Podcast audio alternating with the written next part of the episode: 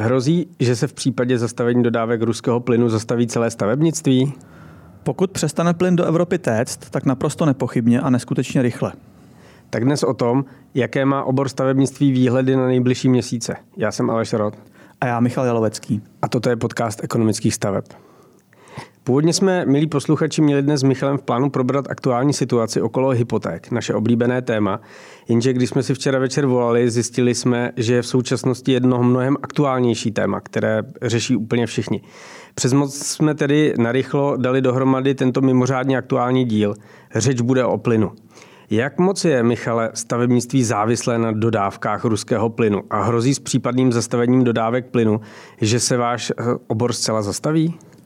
Dobrý den, milí posluchači, dobrý den, Aleši. Uh, úplně na začátek je třeba říct, že výroba stavních materiálů je velmi energeticky závislá. Tedy zvyšující se ceny energií se zásadně propisují do cen materiálů. Ta závislost je dokonce tak velká, že při dnešních vysokých cenách plynu již někteří výrobci přemýšlejí o vypínání produkčních linek. Určitě jste Aleši zaregistroval, že před několika týdny tento postup zvolila kolínská draslovka, což sice není náš obor, a ta zastavila výrobu kyanidu, protože už to pro ní nebylo efektivní a finančně to začínalo být eh, nerentabilní. A toto se obáváme, že se klidně může stát velmi brzo i u výrobců stavebních materiálů. Je totiž nutno si uvědomit, že velké procento energií při výrobě stavebních hmot a materiálů pochází právě z plynu. Tedy okamžité zastavení jeho dodávek by znamenalo i okamžité zastavení většiny výrobních linek. A tento výpadek, bohužel, by byl nenahraditelný. To, to, to zní dosti naléhavě. Eh, teoreticky, když se zítra vypne plyn, tak za jakou dobu se toto vypnutí projeví na stavbách? Dokážete odhadnout, zda půjde o týdny nebo měsíce? Jaké jsou zásoby vyrobeného materiálu? V médiích se dočítáme, nakolik je rezerva zásobníků, ale tím se asi zřejmě myslí spíš zásobování eh, teplem a energií domácností. Nicméně v tom stavebnictví je tam nějaká rezerva? No, eh, rozhodně bych zapomněl na týdny a očekával bych, že to v podstatě bude v hodinách. Včera jsem mimo jiný večer před spaním v novinách tuším zahlíd, že oproti Polsku my jako republika máme zásoby na jeden měsíc, což mě hmm. překvapilo, tím je hodně málo. Tam je jako je vidět, že někdo něco zanedbal. Eh, důvodem, proč eh, jsou dneska ty dodávky materiálu už napnuté, ten, ten vývoj předchozí, před válkou, covidový, tak to došlo k tomu, že máme vlastně dneska nedostatek základního materiálu. V podstatě zdivo, střešní krytiny nebo dřevo. A aktuálně jste asi zaregistroval, protože se o tom poměrně hodně a všude píše, eh, velký problém v dodávkách stavební ocele. Obec, obecně bych řekl ocele, protože ta eh, z velké části celou dobu mm, jde z Ruska, z Ukrajiny, prostě z východu a v dnešní době se to zastavilo, takže, takže my to už na těch stavbách jako vidíme velmi, velmi konkrétně. Takže pokud by se zítra vyply dodávky plynu, nastane naprostá panika a něco podobného, já bych to přirovnal, což vy budete ale znát, kranu na banku. Firmy budou skupovat všechen ještě vyrobený materiál, který bude na trhu ze všech stran. Přeruší se nějaké eh, lety budované mm, svazky, dodavatelské, dodavatelsko-odběratelské a v podstatě všichni budou nakupovat všude, jenom aby nakoupili. Logicky tím pádem ceny poletí nahoru v násobcích. Eh, na tom trhu se vlastně úplně vytratí takový ten, eh, ten, ten prvek té racionality, který tam dneska je. Já jsem si, když jsme to včera probírali, jsem si vybavil Aleši, eh, tuším, že to byla od Remarka kniha Černý obelisk, doufám, že se nepletu, že jsem od něj všechno.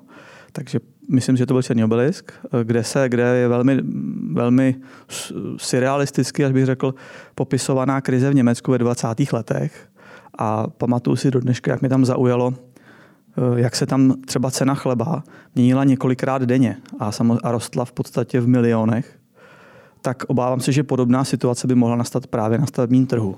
No a je to tedy tím, že nejsme flexibilní v nahrazení těch dodávek? No, bohužel je třeba si přiznat, že my to vlastně neumíme rychle nahradit, což se teďka ukázalo.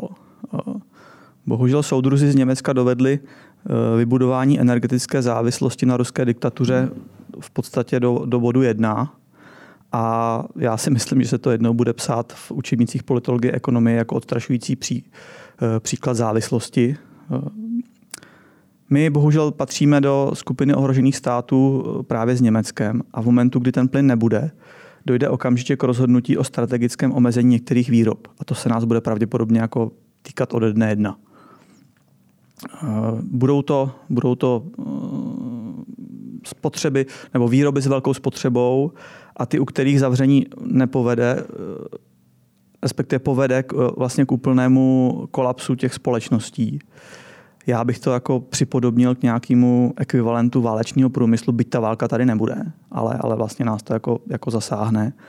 A právě ty na energii velmi náročné výroby stavebních hmot budou ve skupině mezi těmi prvními uzavřenými podniky a tam bohužel teda stavebnictví bude rozhodně jako mezi prvníma, protože ta energetická náročnost je fakt velká. Tam se zase dostáváme k tématu, který už jsme tady několikrát řešili. Jednou, když jsme eh, Eh, mluvili o mýtech a faktech ve stavebnictví.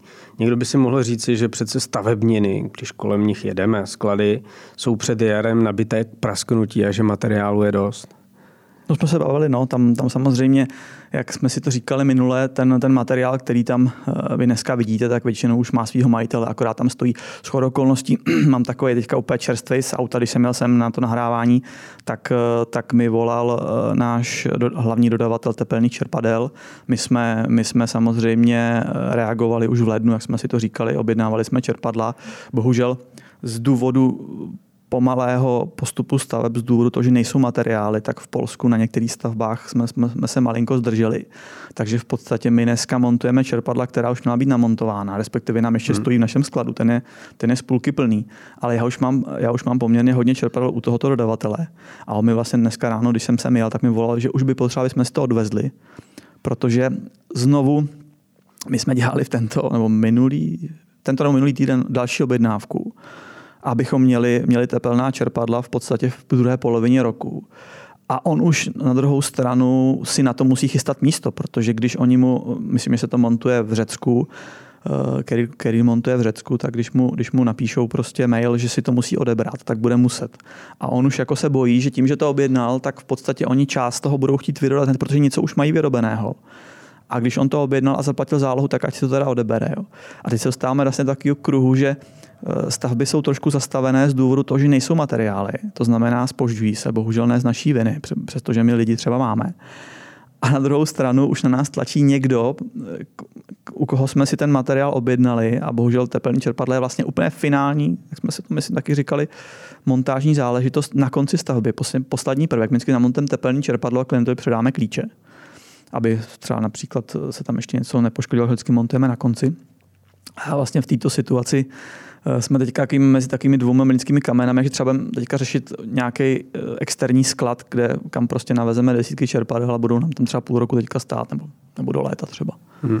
Takže když bychom eh, se vrátili k těm zásobám a volného materiálu k nákupu, tak tam se budeme bavit o tom, že vystačí na dny, týdny asi maximálně, že jo? Žádný velký eh, portfolio volného Já myslím, že jako když si vezmeme vyrobený materiál, tak bych, se, eh, bych si doufal jako říci, že dva týdny jsou maximum v podstatě, co by, co by ten materiál jako vystačil. Mm-hmm.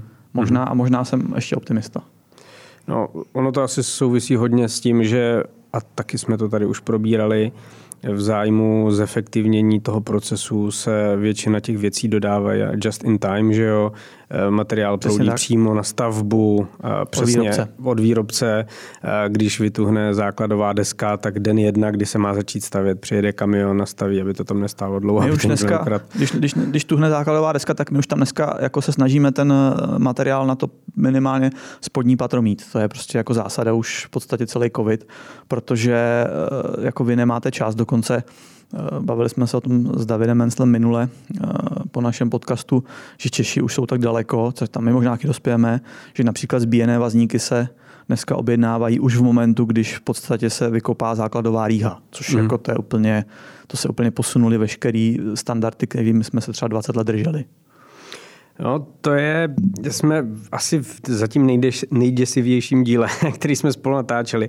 Eh, zvlášť děsivé je to pro lidi, kteří na poslední chvíli urvali levnou hypotéku a brzy musí zahájit stavbu. Eh, mám k tomu rozumět tak, že pokud se zastaví dodávky plynu, pak můj kamarád, který má za měsíc začít stavět svůj dům, ho ani nedostaví? Máte v ekonomkách nějaký plán na, na tuhle situaci? Tak Aleši, pokud by došlo opravdu k zastavení dodávek plynu, tak se věč, skutečně většina těch rozestavených staveb zastaví, to jsme teďka řekli. Eh, dovedu si představit pokračování několika staveb vysoké strategické důležitosti. Pravděpodobně by se na to vytvořil nějaký bezvadný nový proces, to ta vláda umí skvěle, vytvářet procesy.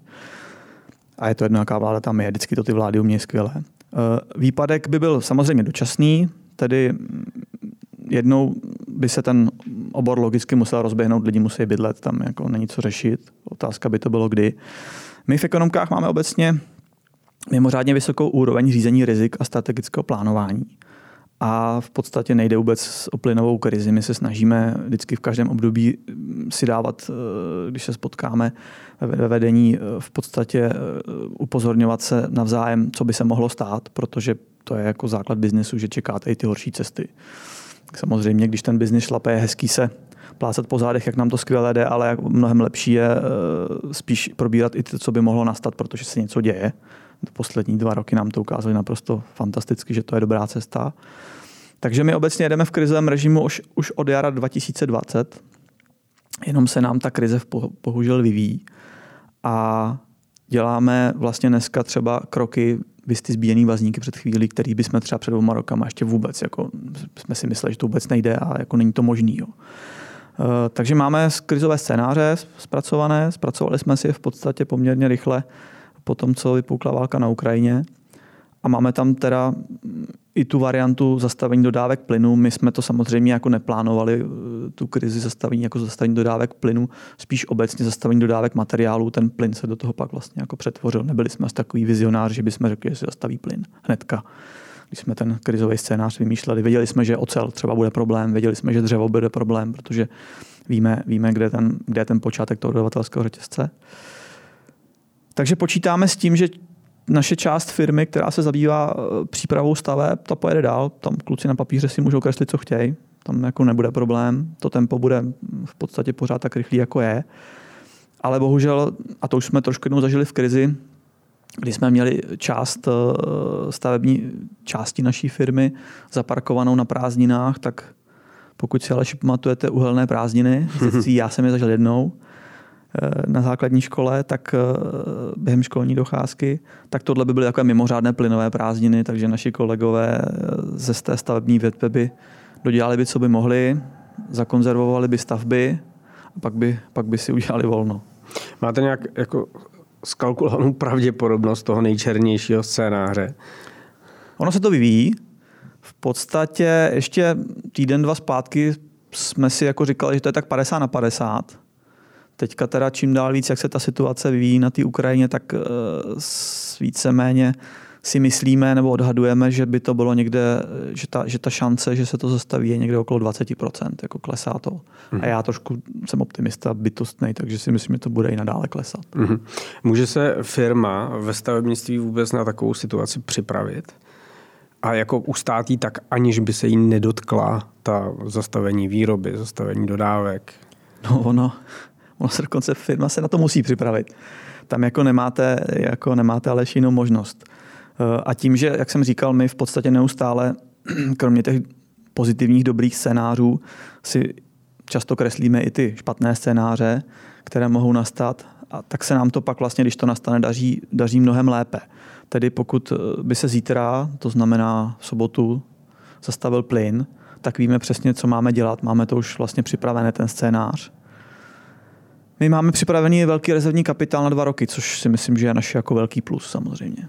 Mm-hmm. Uh, to je vaše velká firma, ale u malé firmičky odvedle, která eh, staví ploty, jsem tam nějakou hrubou stavbu a nebo co se zrovna namane, tak tam předpokládám, ta příprava možná ani není. No, bohužel no. Samozřejmě malá firma to má těžký, protože tam většinou ta výsledovka levá strana se rovná té pravé straně, moc, moc, moc na té pravé straně nezbývá, co mám zkušenost. A když zbývá, tak se koupí majitel třeba lepší auto, případně zainvestuje možná nějaký pozemku, ale mm, samozřejmě mají to ty malé firmy těžké. No. To, to, to tak prostě je. Patříte tím, co jsme tady naznačili, bavili jsme se o tom s černém scénáři, k tomu směru německých průmyslníků, abych tak řekl, kteří považují za nutné udržet přísun ruského plynu za každou cenu? Ne, to rozhodně nepatřím, nepatřím ani já, myslím, že ani David Mensel a docela bych si dokázal i vsadit na to, že ani nikdo z našich kolegů. Eh, my vnímáme prostě to, že je nějaká červená linie, eh, kterou prostě nemůžete nikdy překročit. To znamená, při nějakém mimořádném zvěrstvu ze strany Ukrajiny si dovedu představit. Ruska. Pardon, Ukraj, Ruska na Ukrajině. na Ukrajině Ruska na Ukrajině. Samozřejmě si dovedu představit, že eh, prostě ta Evropa řekne dost a, a, ten, a ten plyn zastaví.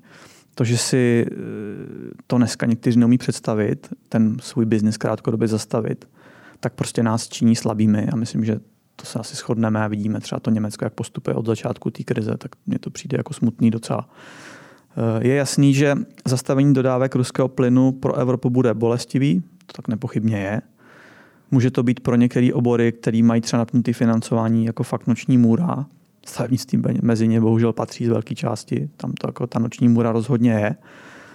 Jenomže mnohem větší katastrofa by byla, nebo bude to zastavení plynu pro toho Rusko, protože tam si myslím, že to bude prostě stonásobně horší pro ně než pro nás. Hmm. Mnohé obory eh, v Evropě spoléhají na skapalněný plyn. Eh, za jak dlouho by toto řešení situaci narovnalo ve stavebnictví? No, je to jedno z řešení, eh, nicméně asi, asi, asi všichni vidíme, že to je nějaký střednědobý řešení. Jak asi víte, Aleši, nám chybějí překladní terminály na ten skapalněný plyn. Já jsem zaregistroval a vlastně mi to v první moment vůbec nějak jako nezaujalo, až teďka zpětně vlastně že v Polsku otevřeli první terminál ve, ve Švinoušťu u moře nahoře. My tam taky docela hodně stavíme ten region. Ten region je velmi v poslední době se rozvíjející. Vlastně my jsme tam, taková odbočka, my jsme tam vlastně skoro, nevím, 13 let nestavili. Ve Štětině jsme otevřeli dva roky zpátky kancelář a ukázala se v podstatě, dneska tam máme třetí největší prodej jako, jakoby v rámci oblastí v Polsku, mm-hmm. takže to je pro naše jako opravdu nejvíc, vlastně nejvíc rozvíjící se oblast eh, a poměrně bohatá. Tam ty lidi, co je na těch lodích obecně, vydělávají dobrý peníze. Takže ten terminál eh, otevřeli, postavili, dobře naplánovali, nicméně kapacita, jestli se nepletu, eh, já myslím, že někde okolo poloviny Polska by to pokrylo, možná ani ne. Něco jsem četl, ale ne, neumím posoudit, nakolik to, co jsem četl, jako bylo realisticky posouzený. Takže mm, řekněme si upřímně, je to zase další strategická chyba Evropy, v podstatě v čele s Německem. Já bohužel tady to všechno házím na Němce, tam nevidím jiného vidníka v Evropě. Eh, postavit terminály by byla rozhodně práce minimálně na rok, a to ještě s podmínkou, že bychom se vyhnuli běžnému komplikovanému procesu schvalování a vymysleli nějaké zrychlené řízení. A to se obávám, že v naší byrokratické Evropě nepůjde prosadit snadno. Stačí jenom, když se člověk podívá na Elona Muska a jeho Teslu Berlína, kde v podstatě fabrika byla hotová velmi rychle a pak mu to Němci o pár měsíců krásně zdrželi, protože jsou to prostě byrokrati. A přestože, přestože v podstatě je to, on jde nějakým jejich směrem, kterým ta zelená politika jde, tak v podstatě byli, byli schopni mu to na nějakým, nevím, tuším, že tam šlo o povolení na odběr vody nebo takového, Eh, zdržovat. Taková odbočka zase, já vlastně nechápu, proč Elon Musk, si asi to due diligence nedělal dobře, ale zase znovu, my tam hodně stavíme. V podstatě blízko Berlína je Zelená hora mm-hmm. v Polsku kde opravdu to je taky se zase potom Štětíně asi čtvrtá největší rozvíjící se naše prodejní oblast v Polsku. A já vlastně nechápu, proč ten... A je tam velmi dobrá podpora průmyslu. A nechápu, proč ten Elon Musk si neudělal tu diligence takovou, že to nešlo o těch 50 km doprava a nepostavil tu Gigafactory v Polsku. Myslím si, že to bylo úplně jako mimo tohleto. Že možná to bylo nějaký politické rozhodnutí, ale, ale jakoby ekonomicky a po všech stránkách a i z hlediska času stavby by v tom Polsku měl úplně luxusní podmínky. Eh, říkám, stavíme tam hodně teďka, prodáme tam hodně, všichni jezdí samozřejmě do Německa, je tam poměrně kvalitní pracovní síla Mimo jiný tam Accolade nedávno taky otevřelo mm-hmm. svoje sklady, že jestli jste to chytil. Mm-hmm. Takže eh, když budu pokračovat, eh, já myslím, že obecně Polsko by mohlo v této situaci uhrát body. A teď přesně směřuji k tomu, co jsem říkal teď o té Tesle. Protože oni v Polsku budou umět ten proces udělat rychle. To znamená, jak jsme si kdysi vás řekli, zavřou oči a budou stavět. Jo. Hmm. Takže postaví terminály a tím pádem se stanou takovým hubem pro ten skapalněný plyn, eh, pro tu Evropu. A to si dovedu představit, že takhle jako může proběhnout. A ty Poláci na tom zase uhrajou body, zase znova nás přeskočí, jako nás přeskakují už posledních deset let.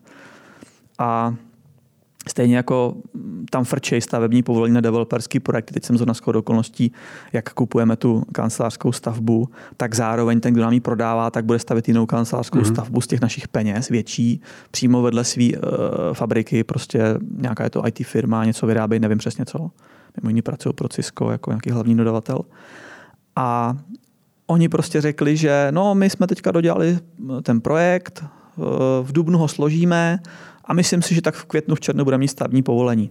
No to mě jsem se úplně jako, mě, jsem se vorosil. Jste se ptal na rok, ne? No jo, v podstatě jako jsem na ně koukal, jako jsem, jako, jestli to bude jako letos a oni jo, to není problém. Takže v podstatě zase znova vidíte, jak prostě my jsme tady už jako fakt byrokraticky zkostnatělá země a jako ty Poláci nás fakt jako převal, do budoucna převálcují úplně ve všem. To prostě je mi to líto, ale bohužel to tam 16 let sledu a nemůžu říct nic jiného. Takže myslím si, nebo odhaduju, že bychom museli v tomhle najet na nějaký ten mod, eh, nazval bych to jako válečného režimu, kdy nejdřív budeme stavět a pak budeme schvalovat. Protože pokud budeme postupovat podle stávající legislativy, no tak ty terminály bude mít možná tak za tři roky. A já si myslím teda, že fakt nemáme tři roky času. No, tohle je moje oblíbené téma a přesně jste to vystihl. V zásadě se ukazuje nepružnost té reakce jako naprosto klíčový problém neřešení eh, těch aktuálních poptávek, ať už je to bydlení eh, v Praze nebo obecně v České republice, kdy eh, na nedostatek bytů teď zareagujeme nějakým procesem, který bude znamenat, že ty byty prostě se dostaví za pět let, že jo? nebo za šest let, kdy ta situace už bude úplně jiná. Eh, na zácpy eh, v okolí měst teď zareagujeme nějakou infrastrukturní stavbou, která se začne stavět za 8 let a hotová bude za, za dalších jako 10. A bude, a bude mít k tomu jakoby v podstatě vytyčník ze dneška, a který za 8 let bude už zase úplně mimo. Přesně tak. Takže to je uh, velký, velký problém. Já jsem už eh, zaznamenal a mimo jiné, uh, poslechněte si naše minulé podcasty, kde o tom hodně mluvíme, uh, jak Polsko jde dopředu a jak se mu to vyplácí. A možná, že to je ta eh, nejjednodušší cesta k tomu, jak eh, nejenom jako zvýšit blahobyt lidí v té dané zemi, ale obecně, jak jste říkal, i zvýraznit tu zemi na mapě. Ehm, když se vrátíme k tomu tématu, který tady dneska probíráme, tak jaké vlastně materiály patří eh, k těm nejvíce ohroženým, co se stavebních materiálů týče? No, asi by bylo kratší a snadnější si říct, který ne, protože v podstatě jsou to téměř všechny materiály. Každý má nějaký problém, bohužel v dnešní době. Tak já zkusím jako vyjmenovat ty hlavní podezřelí, většinou si Aleši budete znát. Samozřejmě dřevo, tam ten nedostatek vůbec nesouvisí s plynem. Eh, dřevo se dováží často a hodně do Běloruska. Nicméně dobrá zpráva je, a v podstatě kdo sleduje ceny, tak to pravděpodobně zaregistroval, že přestali už nějakou dobu růst, poměrně už několik měsíců nerostou. Jsou vysoko, ale nerostou, tak to je aspoň, aspoň něco. Protože se eh, ten, ten výpadek vlastně podařilo eh, vyplnit dodávkama ze Skandinávie, Logicky proto ty ceny neklesají, protože ty ceny jsou jako mm. jinde. To znamená, skandinávci dodávají dřevo, ale samozřejmě za jejich cenu. Samozřejmě eh, je tam, je tam možná pro někoho příjemná, hezčí certifikace, můžeme říct hmm. takhle, protože samozřejmě ta certifikace z toho, z toho dřeva, která je dneska nutná, toho stavebního, tak z té Skandinávie to razítko je takový hezčí, ale globálně to je úplně jedno, to je takový jako jenom poznámka. Uh, další obvyklý podezřelý, nebo hmm. takový čekaný podezřelý, uh, možná už i vyník, je stavební ocel, to jsme se tady už dneska lehce bavili ta energetická náročnost výroby je samozřejmě velká, vy to tam tavíte někde k tisíci stupňům, si to ještě ze střední školy. A tedy logicky je tam ta závislost na tom plynu obrovská. E, takový příklad ještě na začátku loňského roku jsme tunu stavební ocely kupovali e, pod 20 tisíc korun. Minulý týden jsem zaregistroval na našem firmním chatu ze stavby, že tady v Čechách už eh, se nakupuje za 60 tisíc korun, mm-hmm. čili trojnásobek za jeden rok, tak to je krásných 300%. U zdiva, tak jako u ocely, který je další podezřelej, je taky velká energetická náročnost ve výrobě, čili logicky zase velká závislost na tom plynu. Ceny za rok vyletěly zhruba o 50%. A jak jsem dneska na začátku zmiňoval, vím o tom, že už se vlastně hovoří o tom, jestli vůbec bude rentabilita těch výrobních linek, jestli vůbec se to vyplatí za těchto podmínek jakoby vyrábět a hrozí tam to odstavení z důvodu těch cen vysokých energií. Uvidíme, jak to dopadne, doufejme, že k tomu nedojde, ale jako bojím se toho. Mimo jiný taky možná jste zaregistroval, občas o tom někde píše, některé firmy, tuším v Čechách Poroterm, už od ledna nebo února nepřijímají žádné objednávky na letošní rok, což je vlastně mm-hmm. opravdu jako zajímavý. Jo. Mm-hmm. A ještě jedna poznámka. Včera mě jeden známý napsal, že, že jeho známý developer uh, stopl v posledním momentu vlastně zahájení stavby tady u Prahy menšího developerského projektu několika desítek uh, rodinných domů, protože prostě už mu to přestalo vycházet. Takže to mm-hmm. stopl a bude čekat na jiný časy, případně možná prodá někomu jinému kdo má třeba větší slevy, nevím. Mm-hmm. Uh, betony, to je vlastně takový čtvrtý hlavní podezřelej, tak tam uh, zase se budou opakovat vysoká náročnost uh, výroby u cementu a bohužel samozřejmě také vysoké přepravní náklady, což v dnešní době při cenách paliva aktuálních to se prostě všechno sčítá. Hm. Do, docela se teďka intenzivněji než i v těch covidových letech eh, začíná skloňovat nějaká podpora strategických odvětví ze strany eh, vlády. Evropská unie k tomu eh, vydala dobropis ve smyslu takovém, že bude mírněji posuzovat nedovolenou veřejnou podporu vybraným odvětvím, které jsou energeticky náročné. Mluví se právě o chemickém průmyslu, o stavebnictví. Dokážete si představit, že tohle by mohlo zafungovat?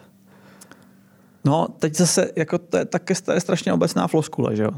Jako mohlo by, ale musel bych znát to B, mm-hmm. protože jenom, že se hodí do větru, že něco možná, jako jo, ale to je, je to zase o tom nastavení a já jako v tomhle Evropě teda můj, můj vztah k politikům znáte od prvního podcastu. Mm. Já se tím netajím. V podstatě pro mě je jedno, jaká to je strana. Já myslím, že všichni jsou dost marní. Teď trošku malinko mám dobrý pocit z Fialy, ale tak já myslím, že, já myslím, že při zklamání, protože prostě tak to s těma politikama je, co jsem na, co jsem na světě v podstatě, nebo řekněme od revoluce. Takže určitě ano, ale musel bych jako k tomu znát hmm. to B, co, co si pod tím mám představit a pak bych vám na to odpovědět, Aleši. Hmm. Hmm. Hmm. No a... Jsem optimista, ale v tomto jsem pesimista. Eh, Cimmermanovský fáze očekávání no, následuje fáze přesně zklamání. Tak, přesně tak, přesně tak.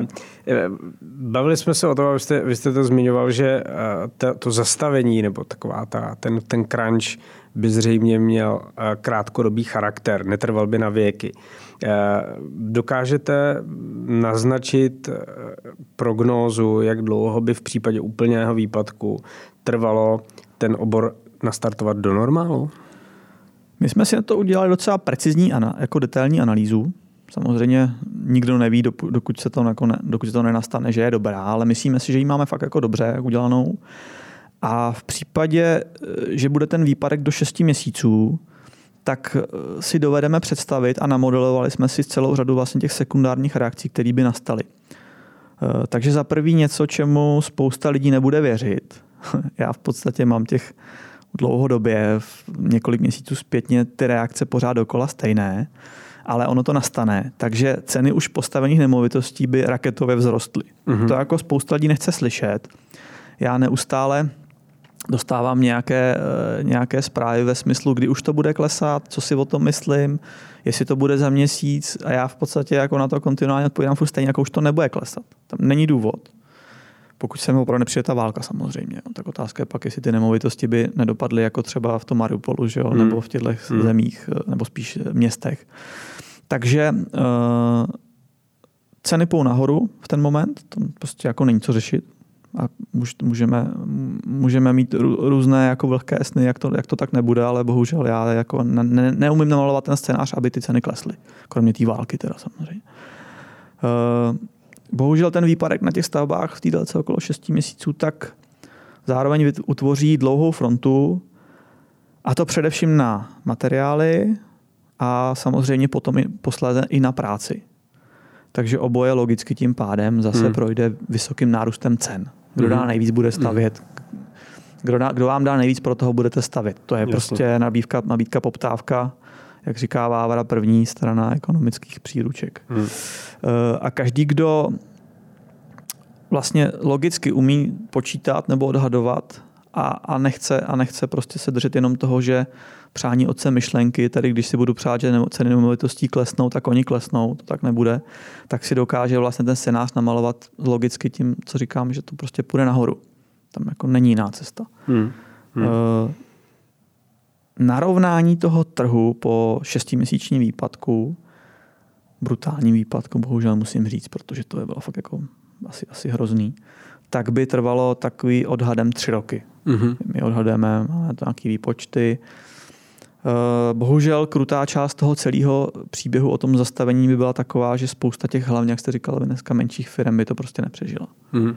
Já pamatuju, když začala finanční krize, tak jako v Polsku opravdu ti, abych řekl, takový vyčuraní, někdo to může říkat zkušení stavitelé, kteří věděli, že ta jejich firma není v dobré kondici, tak okamžitě ty firmy zavřely. Mm-hmm. Ty SROčka prostě šly, v podstatě přišla krize, oni po měsíci věděli, že to nějak jako je, šli, zavřeli, ušetřili strašný prachy, my jsme na to tenka koukali divně, nám to byl několik našich dodavatelů, to zavřeli ze dne mm-hmm. na mhm. den. A teprve zpětně, když jsem pak viděl, vlastně, jak to celé probíhalo, ta finanční krize, tak jsem pochopil, že oni přesně věděli, co stane. Oni věděli, že oberou jiný oprachy, kterým dlužej, mm-hmm. ale v rámci toho, toho insolvenčního řízení se to přikryje, protože oni udělali, to udělali v tom čase, který jim dává zákon, čili mm-hmm. v mhm. podstatě byli nepostižitelní. Mm-hmm. Takže, eh, takže v podstatě Nevím. A dneska mají nový SROčka. A... Samozřejmě, samozřejmě ty lidi dál, oni v podstatě ty nový SROčka měli za týden. Jo, to jako si jo. neříkejme, že takhle nebylo. Možná to bylo na, napsané na manželku nebo na starička, ale, ale v podstatě to, to bylo jenom tady vlevo mi běží insolvence mého SROčka a nikdo mi nic nemůže udělat, protože jsem to udělal v termínu, tenkrát byly tři měsíce v Polsku a tady vpravo už na, na manželku v podstatě frčím dál. To, to prostě jako bylo. Takže to by byla ta krutá část toho příběhu, že by ty, ti, ti především malí by to nepřežili, protože hmm. nemají tu rezervu. No, všichni si přejeme, aby ta situace na Ukrajině dopadla dobře a co nejrychleji skončila. Jakou roli může hrát přetlačovaná stavební materiály s tím, že logicky, když vidíme ty strašné záběry těch vybombardovaných měst a zbořených domů, jak rezidenčních, tak, tak průmyslových, tak je jasné, že tam ten materiál bude muset proudit, že jo? A bude tam asi proudit i nějaká pracovní síla na obnovu jako toho zničeného území. Může se to dotknout i, řekněme, jako za střední a západní Evropy v tom, že prostě toho materiálu, jehož je nějaká výrobní kapacita absolutní v Evropě, takže ho bude prostě nedostatek a že zase to bude další impuls na růst cen nebo zabránění jejich poklesu? To má, tam jsou dvě roviny. Řekneme si obě, začneme od té roviny Ukrajiny. Já myslím, že to nebude tak rychlý. Mm-hmm. Jako i když dojde k nějaký dohodě, tak si nemůžeme představit, že, tam, že jako v pondělí dojde k dohodě a ve středu tam začne proudit materiál. Obecně vůbec se bude muset vlastně jakoby zjistit, kolik lidí chce nadále na té Ukrajině dál žít. Já jsem přesvědčený o tom, že jak bude ten konflikt delší a delší, tak spousta těch lidí, kteří jsou dneska tady, tak tady bude chtít zůstat. Zvláště v momentu, když vám tam vybombardovali dům a pořád to Rusko bude vedle, tak to, že máte dneska podepsaný nějaký papír, já nevím, jestli to je úplně jako, jako situace, že by se tam vrátil ten barák znova stavěl tam. Hmm. V Polsku vím, že vlastně už dlouhodobě Ukrajinci velmi bezproblémově tam nakupovali ty nemovitosti k nám chodí, my stavíme Ukrajincům už jako roky. Mm. Je, to, je to vždycky, v podstatě vždycky to končí na tom klasickém, na těch prachách. Jo. To znamená, když je to někdo, kdo ty peníze má, tak to profinancuje. Ale nemá tu byrokratickou překážku, že by tam, já myslím, že teďka oni dostanou tu kartu stálého pobytu a v ten moment můžou kupovat nemovitosti v, v tom Polsku. Takže říkám, my jsme, my jsme pár Ukrajinců stavěli už dřív před konfliktem takže vůbec nevidím v tomhle problém. Já nevím, jak je to v Čechách, přiznám se, že tady vím víc to Polsko, nechtěl bych tady vymýšlet, jak by to bylo v Čechách. Ale rozhodně si nemyslím, že bychom jim tady asi jako nějak extrémně bránili. Takže určitě ta rovina té Ukrajiny v podstatě ta, tam, tam bude poměrně asi nějakou dobu trvat takový to, nazval bych to due diligence, kdo tady chce bydlet a pro koho máme stavět. Mm-hmm. Myslím si, že nebudou mít problém s kým to stavět. Ty, ty lidi, co chodili stavět, tak proč by mm. nestavili tam. Ti, co tam třeba dneska bojují, tak prostě mm. jenom odloží samopaly a vezmou si prostě uh, kolečka a lopaty a budou stavět tam. Že? Logicky. Tam je, že pracovní sloupel nebude, ten materiál tam proudit může, ale jako fakt bych to neviděl jako otázku, otázku následujících měsíců, možná mm-hmm. i, i prvního roku vůbec. Jako. Mm-hmm. Druhá věc, a teďka eh, ta druhá rovina, jak jsem říkal, eh, je v podstatě místní. To znamená po tom zastavení, eh, nebo respektive před tím zastavením, když by, nebo ke kterým by k němu nedošlo, tak v podstatě ten materiál si myslím, že ty, nebo ještě jinak, v momentu toho zastavení, přesně, abych to přesně specifikoval, tady máme nějaký materiál. Možná byste se na to chtěl jako malá firma nebo, nebo jednotlivý stavebník připravit, ale já si úplně nedovedu představit, kde byste vzal poměrně velký balík peněz, mm-hmm. když to řešte hypotékou, kterým byste to zaplatil. Mm-hmm. Pokud dneska průměrný dům stojí 4-5 milionů, v podstatě jeho stavba mm-hmm. na klíč, mm-hmm. řekněme, můžeme se na tom shodnout asi, někdo řekne, že to je hodně, někdo řekne, že to je málo, tak ten dům v podstatě říká se okolo dvou třetin se skládá z ceny materiálu. Jedna třetina zhruba cena práce, takový úplně jednoduchý přepočet, taky vlastně jsme to asi nikdy nezmínili, ale běžně se to používá roky. A vy vlastně v ten moment, když eh, byste chtěl eh, nakoupit to, co budete potřebovat za 3-4 měsíce. Před zásobice. Před zásobice. Jasně. Protože ono vám to na té stavě může stát. To znamená, když stavíte eh, v podstatě zdi, tak proč byste tam ne, vám tam nemohli stát palety s taškama, když je to hmm. vám někdo neukrad, což, což, což, taky může nastávat. Já to pamatuju v krizi, že se kradlo. Hmm. Kradly se, vyřezávaly se okna, Eh, přijel jste na stavbu, nebyly tam radiátory, které jste týden předtím namontoval a podobně. Prostě kradlo se a bohužel se vždycky bude krást a když nastane krize materiál, bude se krást desetkrát tolik na těch mm-hmm. stavbách. To znamená, začnou se zase stavby víc mnohem hlídat, bezpečnostní agentury, kamerové systémy a tak dále, od odboču. Taky to pamatuju bohužel.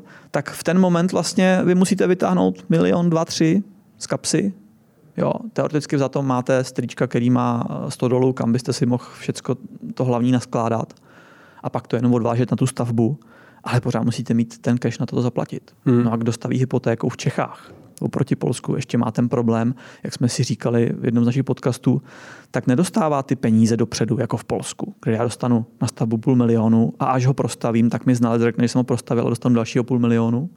Tady prostě za toho půl milionu musíte postavit něco, pak přijde znalec a řekne, ano, vy jste postavil za půl milionu, tak já vám je tady vracím. Mm-hmm. A stavte další etapu, až se budete mít ze svého, tak vám zase vrátíme dalšího půl milionu. To je nejtvrdší systém vlastně hypoteční, který vůbec já znám. Ještě možná by byla varianta ho přitvrdit, než že bych chtěl našim slavným bankám radit, že by třeba ten klient mohl ten barák postavit celý a pak přijde znalec, řekne, vy jste postavil dům, tak tady máte zpátky 5 milionů. Tak to by mhm. bylo ještě krásný. To bych jako fakt věřil tomu, že pak už by ty banky byly úplně bezpečný. A to už si to trošku samozřejmě dělám legraci. Takže já si myslím, že by vlastně, nenastane, vlastně nenastane skoro nic. Jo. Tak vy budete mi na účtě 150 tisíc, ty si koupíte nějaký malý kousek navíc dopředu, a tím vlastně jste se předzásobil, protože ty další 2-3 miliony prostě na, ten, na, ten, na to pokračování nemáte. Že? Hmm, hmm, hmm. No, eh, to byl teda díl, vám řeknu. Neměli bychom najít nějaký optimističtější konec eh, tohohle dílu, eh, možná i nějakou radu posluchačům. No, asi, asi bychom to měli zakončit nějak optimisticky, když teda úplně nevím, jestli v dnešní době jestli takový něco jako je. Tak optimistický je to, co jsem tady už říkal. Já myslím, že na 80% k tomu zastavení toho plynu nedojde. Mm-hmm. To si myslím, že jako je opravdu to je hodně optimistický. Eh, dodávky materiálu klopíte už dva roky, eh, nebo rok a půl, dejme tomu, budou klopítat i dál, tam se nic nezmění. Takže tím pádem eh, se ty rozestavení domyslím si, a to je ta optimistická část, že si to myslím a věřím tomu, že se v pořádku dostaví. Eh, takže každý, kdo aktuálně ten dům staví, tak ho dostaví a bude si moct říct, že stavěl a teďka to myslím naprosto vážně v nejtěžším roce po revoluci a má kliku, že ten dům dostavil. A to nejtěžším, eh, v nejtěžším roce prostě po revoluci bych jako fakt potrh. Jsem v tom oboru 16 let a v podstatě tím, jak se sečetl covid a Ukrajina, tak opravdu ve stavebnictví tohle je skutečně nejtěžší rok, co já jsem zažil. Hmm. Protože takováhle v podstatě, my tomu říkáme partizánka v Polsku, tak to jsem nezažil, jak vlastně ty procesy, které vy máte podle ISA a jedete na linkovaně, tak vlastně dneska tento ISO je v koši a vy v podstatě ze dne na den jako jedete v, jakoby v režimu gerily. v podstatě gerily, můžeme to tak nazvat a máte a vlastně nevíte, co bude druhý den. A teďka, když těch domů máte prostě 100, 150 ve stavbě, jak je to fakt jako zajímavý. no, a přejeme všem hodně síly. Já schrnu dnešní díl. Řekli jsme si, že závislost stavebnictví jakožto energeticky náročného oboru na plynu je obrovská, a protože jsou stavby čím dál více zásobovány just in time, zastavení plynu a zastavení výroby by omezilo i dodávky téměř okamžitě. Eh, říkali jsme si, že náhrada dodávek do energeticky náročných výrob eh, což je ve stavebnictví téměř všechen materiál, by trvala relativně dlouho. Michal zmiňoval ten scénář zastavení šest dodávek, zpamatuláváme se tři roky. Určitě můžeme počítat s tím, že se ceny zvýší podle všech propočtů s výjimkou nějakého superkrizového scénáře válka v České republice, tak nelze očekávat, že by eh, došlo k nějakému systematickému tlaku na snižování cen, ehm, protože i pořád jsme v situaci, kdy ta poptávka je tak obrovská a ta nabídka tak malá, že i když přijde krize, trvalo by ho hodně dlouho, než by eh, se eh, ty dvě protichůdné síly eh, vyrovnaly a začalo by eh, ceny klesat. Eh, pokud se chystáte stavět, přejeme vám hodně síly a štěstí. Určitě nepodceňte přípravu, plánujte, snažte se rozkládat rizika, minimálně si prověřujte své dodavatele. To tady opakujeme už několikrát, platí to univerzálně.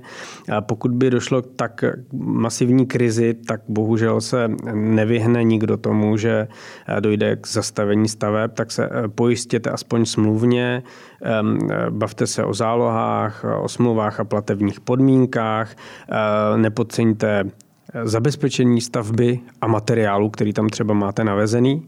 A o tom bychom někdy možná mohli udělat samostatný díl, to mi přišlo hodně zajímavé. Určitě nebude škodu zeptat se v bance, pokud máte hypotéku, jak se v podobných případech postupuje. Minimálně platí, že kdo je připraven, není překvapen.